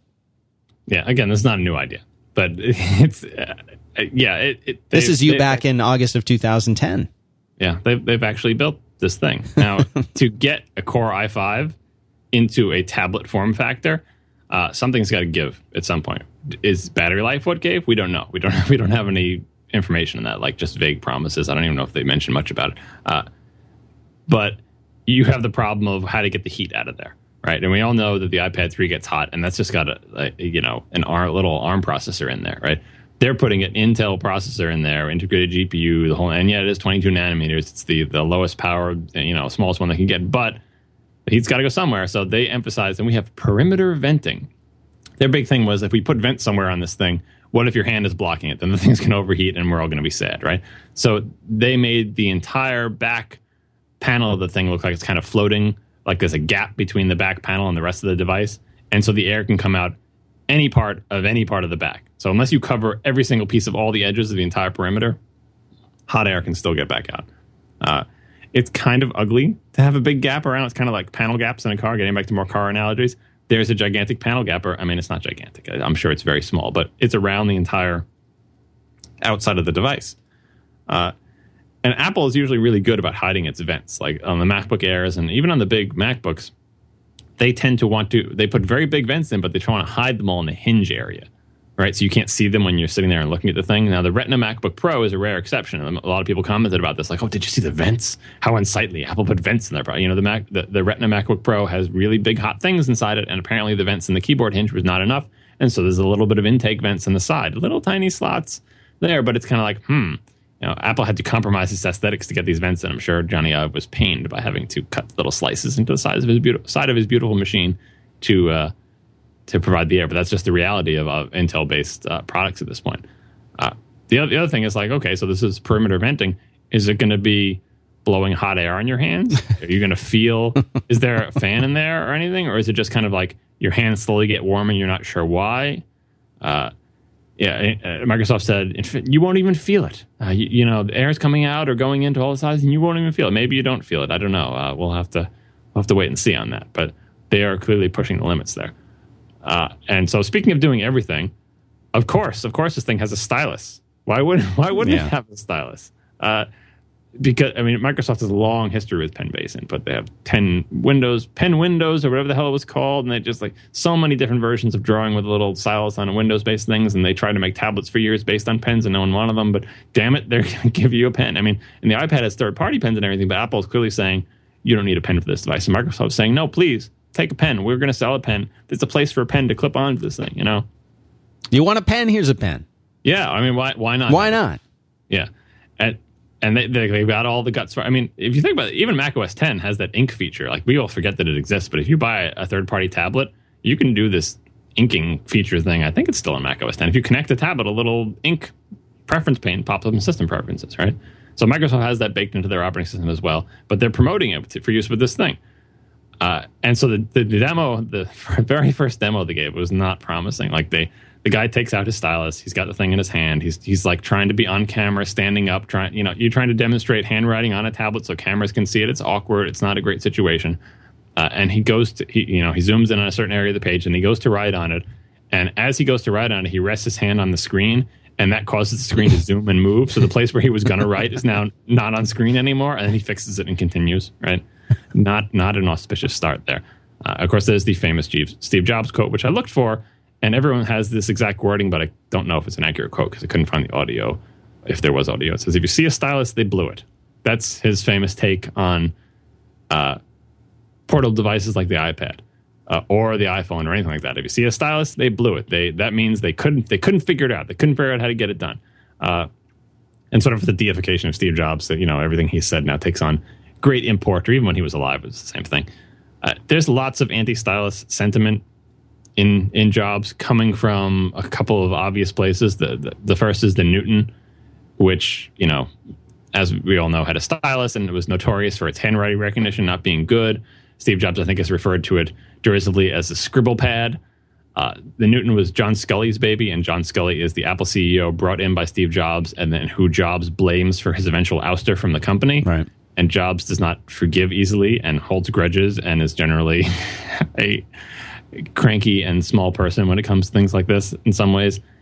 So he really, yeah. Why does he hate the Newton? Is it does he hate the Newton because he hates John Sculley and that's why he hates styluses, or does he just hate styluses because they're a bad idea? It's hard to disentangle those things. Uh, Apple's also supposed to supposedly tried to buy Palm at one point. I don't know if that was a rumor or ever confirmed or whatever. Uh, and Palm is another famous stylus using company that famously figured out how to make stylus input work by being dumber than the, like the Newton had these all these you know super smart computer scientists trying to figure out how to recognize natural handwriting, and the Palm people said, "Well, we can't do that. We'll just make them write this funny alphabet," and that tended, or turned out to work way better. And so Palm was a successful company that Apple was at various points probably jealous of because you know we have the Newton, we have the real smart people. Uh, why is this stupid Palm thing succeeding? You know, it succeeded because it was smaller, cheaper, it actually worked better. Uh, it was just a better design, and I think Apple tried to buy them, and that obviously didn't work out. And so maybe that's another reason there's some anti stylus sentiment within Apple. But the explanation could just be the Jobs thinks that styluses don't make for a good user experience. It's much nicer just to pick the thing up and use your hands on it than it is to like pick the thing up, fiddle with the stylus, lose the stylus, try to draw it on the screen, stuff like that. Uh, and capacitive touchscreens in particular, those are the touchscreens on Apple's devices. They're a glass screen. They're they're they don't they don't sense the pressure that you're pressing on the screen because the glass doesn't flex when you touch it. Right? They, they're sensing that there's some water filled meat bag touching the thing. You know, uh, they are particularly stylus unfriendly for the reasons we just saw in the demo. Because when you write, you tend to rest your hand like you would on a piece of paper for leverage, and as soon as your hand touches a capacitive touchscreen, the capacitive touchscreen says, "Oh, someone's touching over there." you know, it's not as soon as as soon as your little fleshy palm. Speaking of Craig Hockenberry, as soon as your fleshy palm touches that screen, it it senses it Uh, now, a stylus can apply concentrated pressure to a, an individual point, so it's it's much easier to distinguish from a resting hand or, or like a light touch because you know if you had a pressure sensitive screen, it's like, oh, the stylus is clearly over here because here I have an intense, very concentrated pressure point, and over here I have kind of a vague, spread out light pressure type of thing. So that's you know I'll ignore that pressure and I'll just concentrate on the stylus. But that only works on a pressure sensitive display. Capacitive touchscreens activate the second you touch them. They don't deform when you when you press into them. Uh, now we've moved from pressure, pressure sensitive touchscreens like on the Palm devices and the Newton and stuff to capacitive ones because capacitive ones are much nicer to use with touch. You don't have to press. You don't have to deform the screen. Deforming the screen repeatedly also tends to wear it out. That means you can make the screen out of glass, which is much more durable and easy to clean than, than plastic, which can get, you know, dinged up and scratched and dented and just all gross over time. And so capacitive touchscreens are great for everything except for styluses because styluses – being able to distinguish the tip of that stylus from your hand is much easier on a pressure sensitive screen. But of course, MS, you know, MS, Microsoft, they want to do it all as usual. Uh, and so Microsoft ha- has addressed this issue. Just, I mean, it's so bad. Like the very first thing he does with, with the pen, it happens to him. And later in the presentation, he's like, uh, "We have integrated into Windows Palm Block technology, which is a funny name, admittedly. It, it, it, it blocks the operating system from doing something bad when your when your palm touches it. Palm block technology is basically they said we have two digitizers they call them that are figuring out where you're pressing. One is for the capacitive for the capacitive touchscreen, and a separate one for what they call ink. And so th- their pen is an active device. I think it actually even has batteries. And the second digitizer can sense the proximity of the pen to the surface. And when that pen tip gets close to the surface, the the operating system is supposed to disable capacitive touch input. So as soon as you start getting that pen towards the thing, when you rest your palm, it's like, okay, well, the capacitive touchscreen would sense that, but palm block has been activated. Now touch sensing and the capacitive thing is, is totally gone, and we're just sensing the tip of that thing. Obviously, it doesn't work quite the way they wanted to because eh, you know they had a little fumble with it. Maybe it's still they're still working on it. But inherently, it's kind of like an AI problem. Like, what is the intention of this person? They don't know what you're trying to do, right? They just know what their sensors detect. So I can imagine it being frustrating if you're writing something with ink and then you want to tap an OK button with your pinky, but you're doing it with the same hand that has the pen in it, and the pen tip just happens to be too close to the screen, deactivating touch, and your thing has the machine frozen. And you try to tap it again and try to tap again. Each time you try to tap it, you're bringing the pen tip that's again in the same hand. You know, it's it's a hard problem. It's a hard problem for even a human to figure out what it is you want to do. So they're you know they're going to try to have the best of both worlds, and we'll see how how that works out for them. Yeah, I think there is a, a battery in the compass that says they have a, a magnetic charging connector that they connect the pen to. Maybe maybe there's maybe that's just the, the charging connector for the entire surface, and the pen happens to connect to it because it's a mag, it happens to be a handy magnet place. I don't know. Uh, someone can send me some follow up with whether there are actually active electronics or batteries in that pen. Hey, let's do uh, our second uh, second sponsor. All right. Final sponsor, Squarespace. John, do you you don't you don't have a website, do you really? Not really. Kind of. Where is it? Where can where can we go to see that? Is arstechnica.com my website? Can can I claim that as my website? Yeah, I mean that I think of it as yours. Yeah. It's our, okay, so you've besides Ars, you don't have like a personal one. Or Tumblr. Tumblr. Okay. Well, you could be using Squarespace uh, for your website when you decide to launch one, because I know you will. Eventually, we'll get you hypercritical.com. You can start it up as a Squarespace site. I love Squarespace. I'm using it for for blog.5by5. I use it for uh, for Big Week and uh, another project that I'm working on. You guys will see soon. Uh, but what is it? It's it's everything you need to create an amazing website. It doesn't matter if it's a blog. It doesn't matter if it's a portfolio. It doesn't matter if it's just a website for your company. Squarespace will help you do whatever you need. Why? Because they have they, they do all the hosting. They scale it. They have analytics built in, real time analytics. They've got 24 7 support if you run into a problem. You get full control over the content, full control over the site customization. You can from from start to finish, you can get one of these things up and running in, in minutes. And if you sign up for a year, you get a free domain name when you do that. And uh, you're going to get more discounts along the way. You get 20% off when you sign up for a year. And if you use the code Dan sent me six, number six, you'll get 10% off whatever you do, whatever you sign up for. Uh, they have these amazing templates, over 85 of them, professionally designed templates for you to pick from. They've got a really, really cool iOS application, hand built from the ground up. That includes the statistics. It includes the ability to post, moderate comments, all of that stuff built in. And they'll even import your old blog. You get something on movable type. You got WordPress, Typepad, blog, or whatever it is. Boom, import it. One step. You can try this thing out free for 14 days. Takes you like 30 seconds to get going. No commitment. And they also, something, John, something you'll like, you love the feedback. They have the built in form and data collection stuff. You just compose it. Well, here, here are the fields I'd like to, to request. Boom. It's done. Integrates with Twitter, integrates with Facebook. Anyway, you guys should just go check this out. And if you're a developer, if you look at Squarespace and, ah, this is too simple, this won't do what I want, it, actually, it might. You go to developers.squarespace.com. You can go to code.squarespace.com. You'll see everything that they offer when it comes to developers, the entire snippet library that they have, the community of developers that are extending Squarespace and doing really cool stuff with it. So go there, check it out, click on the examples page. You can see everything you can do at squarespace.com and use that code Dan sent me six. You'll get 10% off. Thanks to Squarespace for making the show possible. You know, my Tumblr site is called Hypercritical. Is it hypercritical? Not in the title, but not in the URL. Tumblr. But that was the title. That was the that was the second thing that was hypercritical. The first thing I wrote an article with the title. The second thing I made a Tumblr page, and the third thing I made a podcast. Hypercritical.tumblr.com does not look no, like your site. It's not. That site is not in the URL. It's just Siracusa.tumblr.com. Going into the show notes. Yeah, we keep, I don't know how many times we put that that Tumblr in the show notes because we mentioned it, and like it literally has three posts in it, like or five or something. it's, it's, it's, like a the subtitle is not my Ars Technica blog and not Twitter. It really should say and not my podcast, and not my podcast. It, it, it, fits better when it you know, I, I think it li- lays out better, or is it lies out? I don't know. Uh, so you, you lie down, you lay a book down. Yes, I know. I was five notes on one of your posts. Hey, seven, seven on another. Twenty-eight. This yeah. is a popular site. Yeah, sure. so, but um, I guess looking at the clock, we're going to end up doing this whole show on Surface. I think that's okay because I think it's worth talking. As long about. as you want, talk as long as you want today. The whole day yeah. is yours. So this thing has uh, many ports poking out of the side of it. It is very unlike uh, the iPad, which just has the dock connector and then a bunch of buttons. This has all sorts of connectors, USB and uh, the you know the full full connector. size VGA connector. No, it doesn't have that. No, thing, okay, but, but, it does have DisplayPort. you know the little you know uh, mini DisplayPort.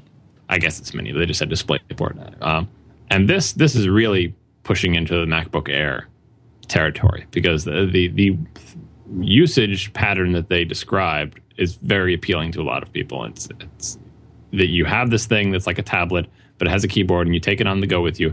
But when you come into the office, you just you plop it down and you plug in your little mini display port thing and plug it into the charger and you stop looking at this little screen and you stop using this flappy little touch keyboard. Now you're using a real mouse, uh, you know, a real USB mouse, a real keyboard, and a real big display.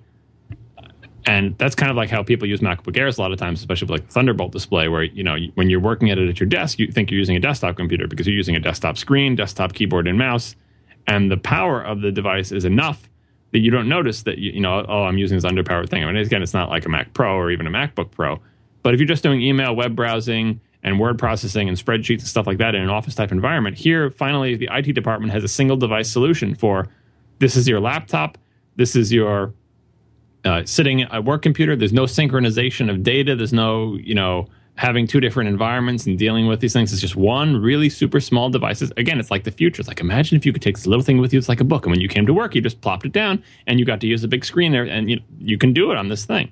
And again, you could do it on a MacBook, uh, uh, you know, Air as well. And but this you know, MacBook Air doesn't really turn into a tablet, and this is you know even slimmer than a MacBook Air. Uh, and you can use the same applications on the Intel one because you know when you connect it up to your big thing, it, it's running Windows 8, running Office IE, and it will also run all your other x86 applications because it's running a Core i5 processor. Uh, I don't think they said how much RAM is in the thing, so that might be an issue. And obviously, storage might be an issue. You know, like everything is a little bit of a compromise. But what they're trying to do here is make it so you can have this one device that your entire life is on, and you your entire work life or whatever and so it appeals to IT departments. Buy this thing and you're covered. You don't have to buy a separate laptop and desktop. Uh, just buy this one thing. A laptop, desktop, and pad. You get one device instead. And this this starts leaning towards like, what do people really want? Uh, this reminds me of a future world scenario, and it's interesting. But is is that is that what people want? Do people want a way like many years ago? It wouldn't be the question. Do people really want some way to have you know to just be able to leave their desk and take their entire work with them and not have to have these two things that they synchronize? Of course, they want to do that. And, and is it going to be through the cloud? They're, they're going to do that. Is going to be uh, through data synchronization, or could we make one device that does both of it? And this sort of is like uh, provides a better way to use the applications you all know. Oh, I use Excel. Okay, well now you've got a better way to use Excel. You can use Excel on the go on your little pad. When you go to work, you use, use Excel the traditional way, and you don't have to synchronize your files to a server or use Dropbox or anything. They're all just on your pad thing. And yeah, you can have a cloud component as well. But like, here's a better way to use all the apps that you know and love. Uh, is that what people want these days, though? Or do people want better apps? Like, I'm sick of Excel. I don't want to use Windows style applications anymore. Uh, I like the experience of using an iPad not because it gives me a way to portably use all the Mac applications that I previously used. It doesn't even run Mac OS 10. It uses iOS apps, and I like those better. Uh, is that uh, uh are, are iPad apps better apps than Windows apps? Like, should should Microsoft not be providing a way to run your uh, uh traditional Windows apps? Maybe Microsoft is trying to move away from that and saying oh, Metro apps are better than Windows apps. And we're providing this backwards compatibility because we're Microsoft and to make you feel more comfortable buying it, but we really hope everybody will use Metro apps from now on because both on the desktop and on the go because we think they're better. They're simpler. They have fewer things for you to be concerned about, fewer buttons to press, and things to learn. Uh, and what about like you know OS 10 applications, which are kind of slowly trying to adopt the best aspects of iOS applications, but also trying to maintain like their power and flexibility and, and the things that make them better as Mac applications. I think this is a really interesting battle stacking up, not between Microsoft and Apple, but between traditional desktop style applications and uh, you know exemplified by Windows applications and non uh, you know the new style uh, mobile applications exemplified by iOS applications. So there's just so many differences between them in terms of how data is managed, what the user is expected to know, what kind of things can go wrong, how much the user is protected from like you know even just on iOS like there's you know no saving of documents, your stuff is always there, it should automatically resume, you don't manage memory yourself. That type of environment that people have shown that they love and that they find much easier to use uh, versus the old style applications where it's like windows and menus and stuff like that.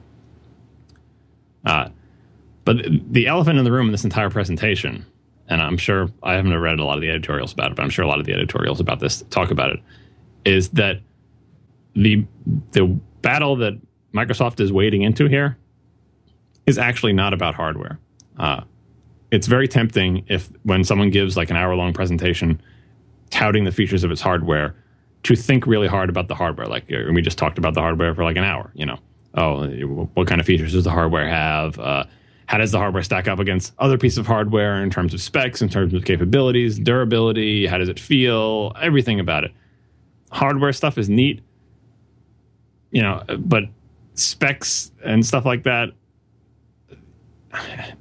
Every time, if it comes down to hardware specs versus uh, you know as a, as your trump card like we have the best hardware you will be defeated by the people who have the better platform ecosystem and and that's frustrating for people who make hardware i imagine it's probably frustrating for all those people who made android tablets with like the tegra 2 processor which, which was very powerful at one time and they had more ram and maybe they had better screens than the ipad 1 or the ipad 2 at some moment in time but that totally doesn't matter because it's all about the platform ecosystem uh, I think it's not about legacy applications either. Microsoft may say, well, we have the platform ecosystem. Everyone loves Office and Windows, and we have tons of applications, and they're essential for business and enterprises love them, and our ecosystem can win.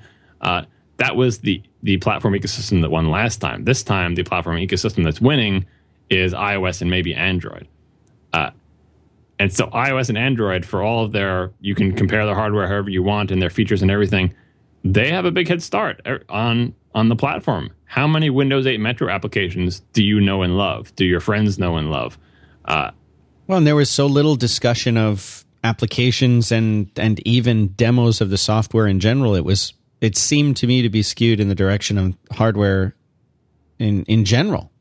Yeah, and, and Microsoft has demonstrated Windows 8 and Metro many times before. So maybe they felt like, oh, we've talked about Windows 8. We've talked about Metro. We had so many presentations about this. Now we're just going to concentrate on the hardware. Yeah, but that would be a uh, mistake because there's a lot of people who haven't seen any of those at all and who would love to come into this saying, show me this whole package. Yeah, show me, like, show me this, you know, because so much of the experience that people are going to have is determined by the software and how it works and what the as you saying as what the ecosystem is. What am I going to do with this thing? Okay, it looks cool and it'll blow air on my hands, great. But what what am I going to do with this when I have it? You they can't omit doing that. And you know, you often see these complaints that that Apple will demo a version of you know a version of Mountain Lion, and then oh well, it was the same old thing they already demoed at the you know when they do it again. Well, but that's because they know that not everybody saw the first one, and that they want they know that people will watch that keynote and that presentation from beginning to end, and that keynote in and of itself is going to tell a story. And what story does this tell? That that's the trouble. Yeah, the hard the hardware story is a good one, but as you pointed out, like if someone goes into a store, they're going to look at the hardware, uh, but eventually they're going to okay, show me stuff. Show me. I want to read email. I want to browse the web. I want to do Facebook. Yeah, how do I see my I movies? Play, Angry Birds. I want to watch my movies. Like just the things that people do with devices. And Apple has been relentless in its advertising for all of its iOS devices. All, they ever do is show you here's someone talking to their, you know, the son or daughter over right. video. Yeah. Here they are sending an email. Here's someone posting to Facebook. They're playing a video game. It's the funnest iPod ever. They're listening to music. Like, what can you do with the devices? They spend very little time, uh, you know, patting themselves on the back for making a super thin notebook. They they totally do make those ads like now the thinnest, lightest notebook ever, right?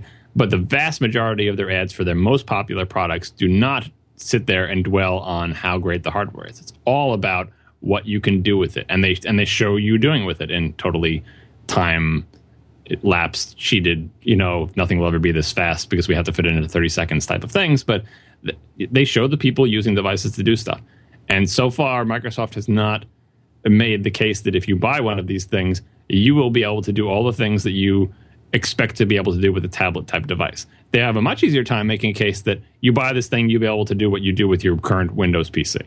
Because I, I think that's an easier sale. You can say it runs Excel, it runs Microsoft Office, it runs Outlook, it connects to your Exchange server, you can do your work. Uh, that's that's pretty straightforward. They just have to show that it runs those things. But that's not the mass market anymore, and I don't think it ever really was. Now it's you know consumers, and one of these devices, the ARM device, is clearly a consumer device. They're aiming for the consumers with that, and so th- I think they have to show why would I buy this instead of buying an iPad? Why would I buy this instead of buying uh, you know an Android tablet or anything, or even like a Kindle Fire? Like all those things have some sort of story that they can tell. Maybe the exception of Android. You know, if you buy this, you can watch movies from Amazon. You can read your books on it. If you buy this, you can do your email, browse the web, play Angry Birds. Uh, you know, iOS has got like the most. Like you know, any, any, mobile application you've ever heard of, it probably was on iOS first. It's probably on iOS best. You know, uh, go nuts. So this this entire thing, obviously, boy, I wish we had time for the second topic. We probably we have time for whatever you want. Oh, one You thing have I'll, time. Yeah, I have time. One thing I'll add is is that we haven't really talked about. People famously were you know saying, well, Microsoft didn't tell us about price. They didn't tell us about availability. Another thing that they didn't talk about at all uh, was things like battery life.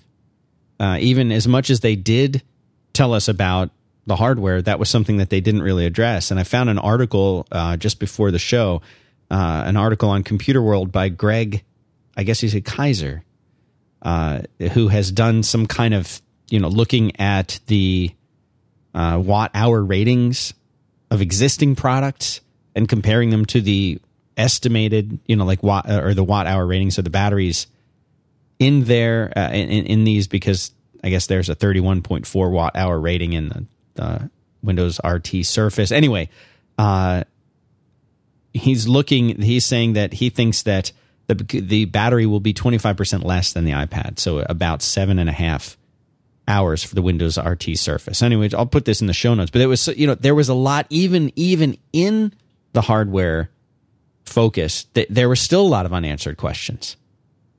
Yeah, no, nobody's. I mean, think about and again, not to just get get into fanboy territory here, but let's look at look at the way Apple announces a product. They say, "This is what the product looks like. This is how it works. These are the cool things you can do with it. Here's how much it costs, and here's when you can get it." And those are the, the those are the things. Those are the questions. If I were to show you some new thing, you'd say, "Well, how is it made? Well, what can I do with it?"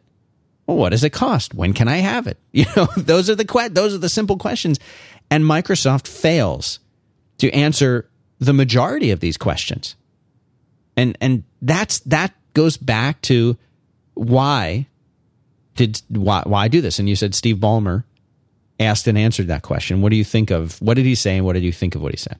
Yeah, he said, "Why now?" And he didn't say, "Why do we have this announcement now?"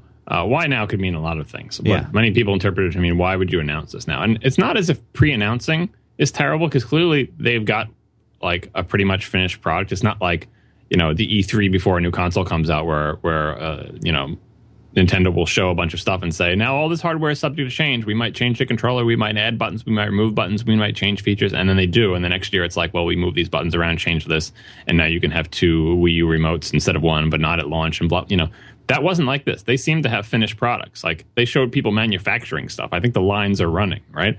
Uh, so we're not dinging them for pre-announcing because Apple, you know, pre-announced the iPhone by like six months or whatever it was because you know FCC stuff or whatever. It's that they didn't didn't have these answers. You can pre-announce, but Jesus, come out, decide how much they're going to cost. Yeah. you know. Now for for deciding for you know for pricing availability, uh, they said the Surface. Oh God, these names. Surface for Windows RT. That's the ARM one. Back to that's old school Microsoft naming. You know, Mi- Microsoft Windows. You know, XP Pro Enterprise Gold. Right. Yeah, it's so bad. All right, so it will, it comes in 32 and 64 gig sizes. So at least they had that spec down, and they said priced like comparable tablets that are based on ARM. That's a direct quote. So I guess that means it'll be similar to iPad pricing. So that gives you a ballpark. But Jesus, if they know it's going to be in that ballpark, like it's not like they're hiding the fact that it's going to be 1500 bucks. Like they they said it's going to be priced like comparable ARM based tablets. Just pick a number. For God's sake, pick a number. Just you know, it's not that it, it's some is so much going to change between now and this thing's release. And they said it will re- be released with Windows 8, which makes sense. Like it's a Windows 8 device. When Windows 8 is done, it will come out. That's you know that's perfectly acceptable. And Windows 8 is due out, I think, in late summer, July, something like that. Uh, you can't pick a price now. Like what's going to change between now and July? That like they still we still need to have a bunch of meetings with committees about the pricing on this. We still need to decide how much money we can afford to lose on each one of these because they cost like you know thousand dollars to manufacture, but we can only sell them for seven hundred. Like make you make that decision before the presentation. I feel like you can do that. Uh, Surface for Windows 8 Professional, which is the name of the Intel MacBook Air competitor type thing, comes in 64 gig and 128 gig models, which is neat. Like it's it's pressing up past iPad territory, showing it's a more powerful machine.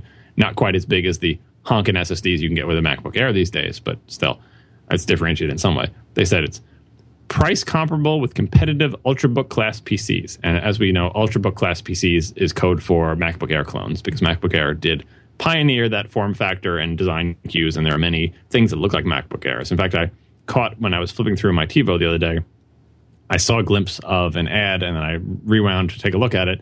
And it was a Samsung MacBook Air competitor ad that showed the Samsung laptop facing off against what was clearly a MacBook Air, but they erased the Apple logo on the back of it. It's like, look, if you're going to call out your competitor, why not, you know, have the guts to say, we, you know, it was like boot time. We boot faster than a MacBook Air. Boom, there it is. Not like we boot faster than other Ultrabooks. That's not an other Ultrabook. Like it's clearly, you know, it, it's, it's so so wimpy. So it's just yeah. So anyway, the the the Surface for Windows 8 Professional will be out three months after Windows 8 comes out. So that's probably like fall or winter if it gets pushed or whatever. Uh, but I still think they should have been able to come out with price. Now the Ballmer why now thing is everyone assumes they needed to come out and do their press conference before Google makes its does its press conference for its presumably Google made Android tablets that's not going to suck and blah blah blah. Uh, that's a meta story we haven't talked about at all here. Is that this is Microsoft making its own hardware in a business that's really close to the PC business. And this is a company that was built on the idea that we make the software, software has high margins, you guys make the hardware, you kill each other until your margins are almost down to nothing and you and there's only one competitor left and you have that bad time. Meanwhile, we'll sell software at fat margins the whole time and make money off every single thing that you sell. And we don't care if Dell wins or Gateway wins or Compaq wins or whatever because we make money on every single one. Like that's the Microsoft model. Uh, and and in exchange, we we Microsoft won't make PCs. You guys do that. We won't. We won't. You know, we won't mess with your business. It seems like such a great business. Hope you guys have a good time. Uh, we'll just stick to the high margin one. But now, in the world we live in now, that's not how it works. You, the high margin software business is not uh, what it used to be, and they have to come up with a different model. And the different model looks vaguely familiar. You know, uh, their model is we will sell a hardware device with integrated software and we'll make money on the whole widget. Because we've decided that we think we can. I mean, I don't know if they if they really can. Like the Apple model is, they make all their money on the hardware. They sell their hardware, they get you know huge amounts of profit. I forget what their margins are. Are they thirty percent, forty percent? Huge margins, and those margins are on the hardware. Can Microsoft make those kind of margins on the Surface? Maybe they can't. Maybe they, maybe they're gonna. I don't know. Maybe they're gonna have the worst of, of both worlds here, where like it's assumed that when you sell game consoles, you're not going to be making your money on the hardware. Maybe you'll make no money. Maybe you'll take losses, and maybe at the very end of its life cycle, you might make a little money, but you're going to make it up on the games, right? Is Microsoft making iPad-sized margins on the Surface? Can they? Mm. Like the company is not built around that. Apple has taken like a decade to build up to the point where they can make, you know, a hundred, two hundred dollars profit on a five hundred dollar device. That that seems like it, it's amazing, and you know is manufactured. No one else could even make this device, let alone make it for this price. And Apple's making it for half that price, and, and, the, and the rest of it is profit. Like it's just amazing. Microsoft does not have a decade's experience of building uh, this class of hardware. They built the Xbox, the, the, original Xbox, the Xbox 360, which was a manufacturing disaster. They built keyboards and mice, but it's not quite the same thing. Uh, I just don't think they have the experience. But here they are moving into this model saying, uh, we're going to try this thing you know, it's like, no, no, you can move into this model, Microsoft, but you have to actually make money on the hardware. Like that's the whole point of it. That if you're going to go here because that's where the money is, the money is drying up in the software business, or maybe they're just frustrated that when they make Windows 8, their hardware partners can't come out with a product that's competitive with the iPad. And maybe it's because they charge those hardware partners like 85 bucks for a copy of Windows 8 and that cuts into their margins. Maybe it's because the hardware partners suck or the hardware isn't built in conjunction with the software or, you know, whatever it is. Like Microsoft has clearly decided that they're going to try that other model, the Apple style model, where you're going to sell the whole widget and you're going to make money on the hardware because it's getting increasingly hard for Microsoft to make money on its software. Not so much because, oh, well, you have to make the whole widget to have a good experience and blah, blah, blah, blah. Mostly because, you know, it seemed that the most profitable company in the entire industry makes its money on hardware, and Microsoft's ability to make money on software keeps getting you know, it keeps decreasing over time. They're having a harder time making those fat software margins. At this point, Microsoft's margins are, I think, are lower than Apple's. So a, com- a software company's margins are lower than a hardware company's margins. It's, it's you know, it's crazy. Uh, so the the other meta story here is how do how do you feel as uh, Microsoft's hardware partner? Say you're HP or Dell or you know whoever, Asus or any of these companies that make hardware and the only reason people buy their hardware is because it runs Microsoft software. How do they feel now? It's like, hmm, you know, Microsoft is not making PCs, but if this is the future of the business and Microsoft is making its own, that is kind of upsetting. Like, are they betraying their partners? Are their partners upset about this? Nokia, I think, is the only one that's not upset by it. A lot of people said, boy, Nokia must feel bad about this, but I'm sure Nokia is in on all this. Um, I think they're pretty tight with Microsoft, and I think they have, you know, something going there. I think that have, they're making a coordinated effort on that front. Oh, and by the way, none of these Surface things seem to have 3G in them, so it's another possible concession to Nokia where it's saying we're not making phones. These things don't even have 3G. Right. Like you know, you're fine. Uh, yeah, your current phones won't run won't run Windows Phone 8, but you know you knew that going in. We talked about it two years ago. But the, the people's contracts are going to be up by the time Windows Phone 8 comes out anyway, so they'll just buy new phones and it's good for everybody. Like I don't think that's a big deal. But if you are HP or Dell, I would be sweating now. And for the longest time, Microsoft was never willing to do that. Never willing to say, we're making our hardware. We can't do that because how would our partners feel? Right? Uh, well, they've they've reached their limit and say, you know what? Forget it. We're just we're making our hardware. If our partners don't like it, what are they going to do? Sell Linux? Like they're finally getting a little bit of balls in this area. I don't know if their foray into the Apple style business model will be successful, but at the very least, they're not avoiding it because they're too scared. So I, I, I applaud that effort, and I think the Surface definitely looks like the most interesting Microsoft hardware product I've seen in a very long time. And at the end, they had to boy, they had to end the presentation in the worst possible way. They ended it with like this. Oh yeah, scary, the little the group photo. No, not the group oh, photo. Oh, not the group the photo. Ad. Oh the yeah, scary macho Surface ad with like the the distorted electric guitar chord and the scary the fast camera cuts and the flashes. It, it reminded me of those like manly tech oriented droid TV ads. Like, you have to be a manly tech computer transformer robot, isn't droid, you know. such a huge contrast with the Apple touchy feely iPad ads showing like laughing faces of children and fun applications and like the, the whimsical virtual turning of a page in, in a skeuomorphic e-reader application. Isn't it just lovely? And people sitting in chairs and enjoying like such a contrast with Surface, like weird, totally weird messaging there. Not, I mean, it's it's a way to go. It kind of worked with the Droid, but it is a huge contrast with Apple's thing. I'm not saying like the Apple way is the only way you can possibly advertise things like this, but if you're, especially for the ARM Surface, you're trying to make a mass market device. That, at the very least, ads like that only appeal to manly macho tech nerds, and that's not the way to get the mass market. I, you have to go broader than that. I think it's too narrow. Not that it, not that it's macho, you can't do macho, but they're just that that that was too narrow. So I think I'm I think I'm done with Surface. Anything else to say about Surface? Any no, no, you certainly covered it all. Are you getting one? Nah, no. I mean, I I would like to play with one. I wouldn't. I mean, it took me so long to even get an iPad. I don't. I, again, the, the reason I wouldn't get one is like, well, what would I do with it? I don't. They haven't proven to me that there's anything I can do with this that I would want to do that I can't do with an iPad yet. Do you uh, think that because it is Microsoft and because it will be running Windows? that this will be more appealing to the enterprise. Uh, that's what some of the articles and speculators are saying is that, well, the reason why even even as you mentioned the advertising is different. Uh, the the goal here isn't to get it into people's homes as much as it is to give them something that they will use at work and that the enterprise will embrace in the way that they would never embrace something that Apple made. You're in a very corporate kind of a space where you work. Do you, could you see managers approving this before they would approve an iPad or a Mac MacBook Air? Yeah, I, I, see what they're getting at. Like for me personally, it doesn't appeal because I don't even use a Windows machine at work. So a better way to use Windows machines and the applications to work doesn't appeal to me. But I've been seeing the transformation in my company of like, you know, when, when I joined my company a couple years ago, I was the first person in the entire company to have a company purchase Mac, as far as I know. Some people also had the Macs that they brought in from home that were theirs that they used, but uh, I think I was the first uh, person who has, you know, the company buys you a computer. Was that a stipulation for your employment? Yes, it was. That's that's the way to get do that. By the way, if people people want to work at a company and they want to use a Mac, you have to ask them before you accept the offer. that's the way negotiations work.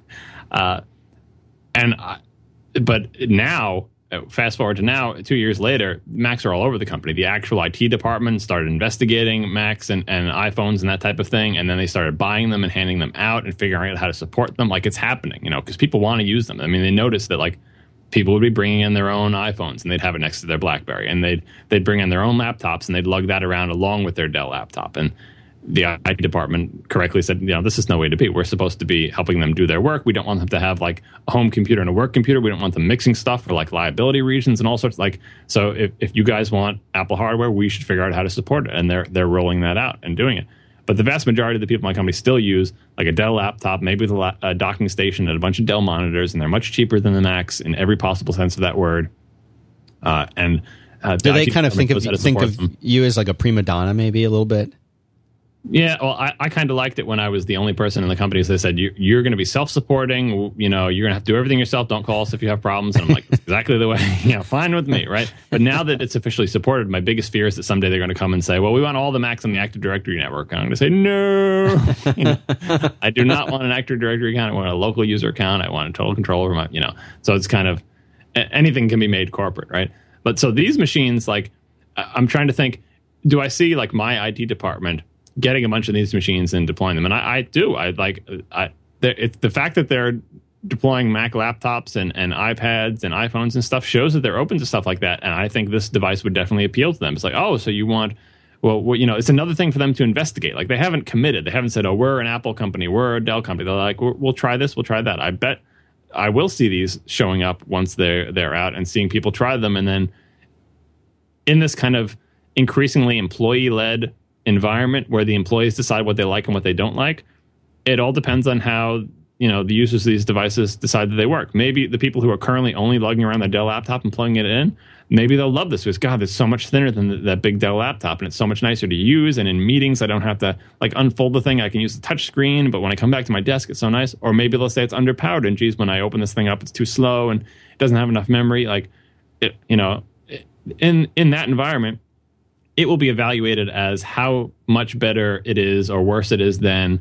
a regular x86 laptop with a docking station. And in that environment, I think it can do pretty well because you don't have these open questions about, oh, well, what can I do with it? Well, you can run Office, you can run Windows apps. That's that's what it does. Like, you know, it, it connects to Exchange. It's on the Active Directory network. It's everything. You're all set to go. Uh, but I don't, you know, that's that's a way for for Microsoft to maintain what it's got and maybe take a little bit more of that money because Dell doesn't get a cut now if they're selling these things directly from to, from Microsoft. But that's not, you know, we the future is the people, all the rest of the world, consumers. Consumers are buying iPads and iPhones. Everyone has a cell phone, and increasing number of people have tablets. And in the home, the big, Microsoft's big fear and Apple's Apple's big hope is that tablet type devices replace the home PC for most people who don't need a you know who don't need a truck in, in Steve Jobs parlance. Uh, and so iPad sales are going up. PC sale growth is slow, except for Mac sales, which are growing faster than the rest of the industry. Uh, and that's where the that's where the big volumes are. And Microsoft has always been a big volume business, and so I think they have to do something to serve the IT market. But you know, again, they're they're, they're aiming for the home too, but their aim might be a little off there, and they have a big uphill battle to fight there. So I, I don't know, but yeah, but in the enterprise, I think they're making some good moves, and I think they will be able to maintain. I'm sure I'll get feedback from all the people who are in the IT. You don't understand how bad Windows 8 is and how unfamiliar it is to our users, and it might as well be a totally different operating system and doesn't integrate. That's that's probably all true, but you know, you know from my past show, I don't remember which one it was that I think uh, Microsoft needs to be more aggressive about making moves that will upset its customer base, not less aggressive. Like, because again, what are they going to do? You're going to ch- switch everyone over to Windows. You're going to buy thousand dollar Macs for every single person in your enterprise. No, you're not. So you're just going to take what Microsoft like uh, produces, and you're going to like it. So be quiet. yeah, I think I think I'm going to save this next topic for next week. All right. Because even though you have all the time in the world, I have to pack. Okay. Yeah. Well, that's it then. Yes. So you can you can see all of the links and everything uh, that we have mentioned here. I've done my best to collect them while John talks, in addition to the ones that John himself has curated at uh, 5by5.tv slash hypercritical slash 73. Anything you're wondering about, hopefully we caught it, linked it, put it there. You can follow John on Twitter, Siracusa, S I R A C U S A, Nosy. I'm Dan Benjamin on Twitter. We thank you very much for listening to this program. Thanks to our sponsors for making it possible. If you would like to help support the show, you can do that by going to iTunes and rating it. Rate the show. Give us a review, and John reads them. He prints them, takes them with him on long flights, and reads them aloud to his uh, friends on the flights. So if you would like to have yours read, stat a review there. And I guess that's it, John. Nothing else. Nothing else to say. I don't think so. Not this week. All right. Well, thanks everybody for tuning in, and uh, we will be back again next week.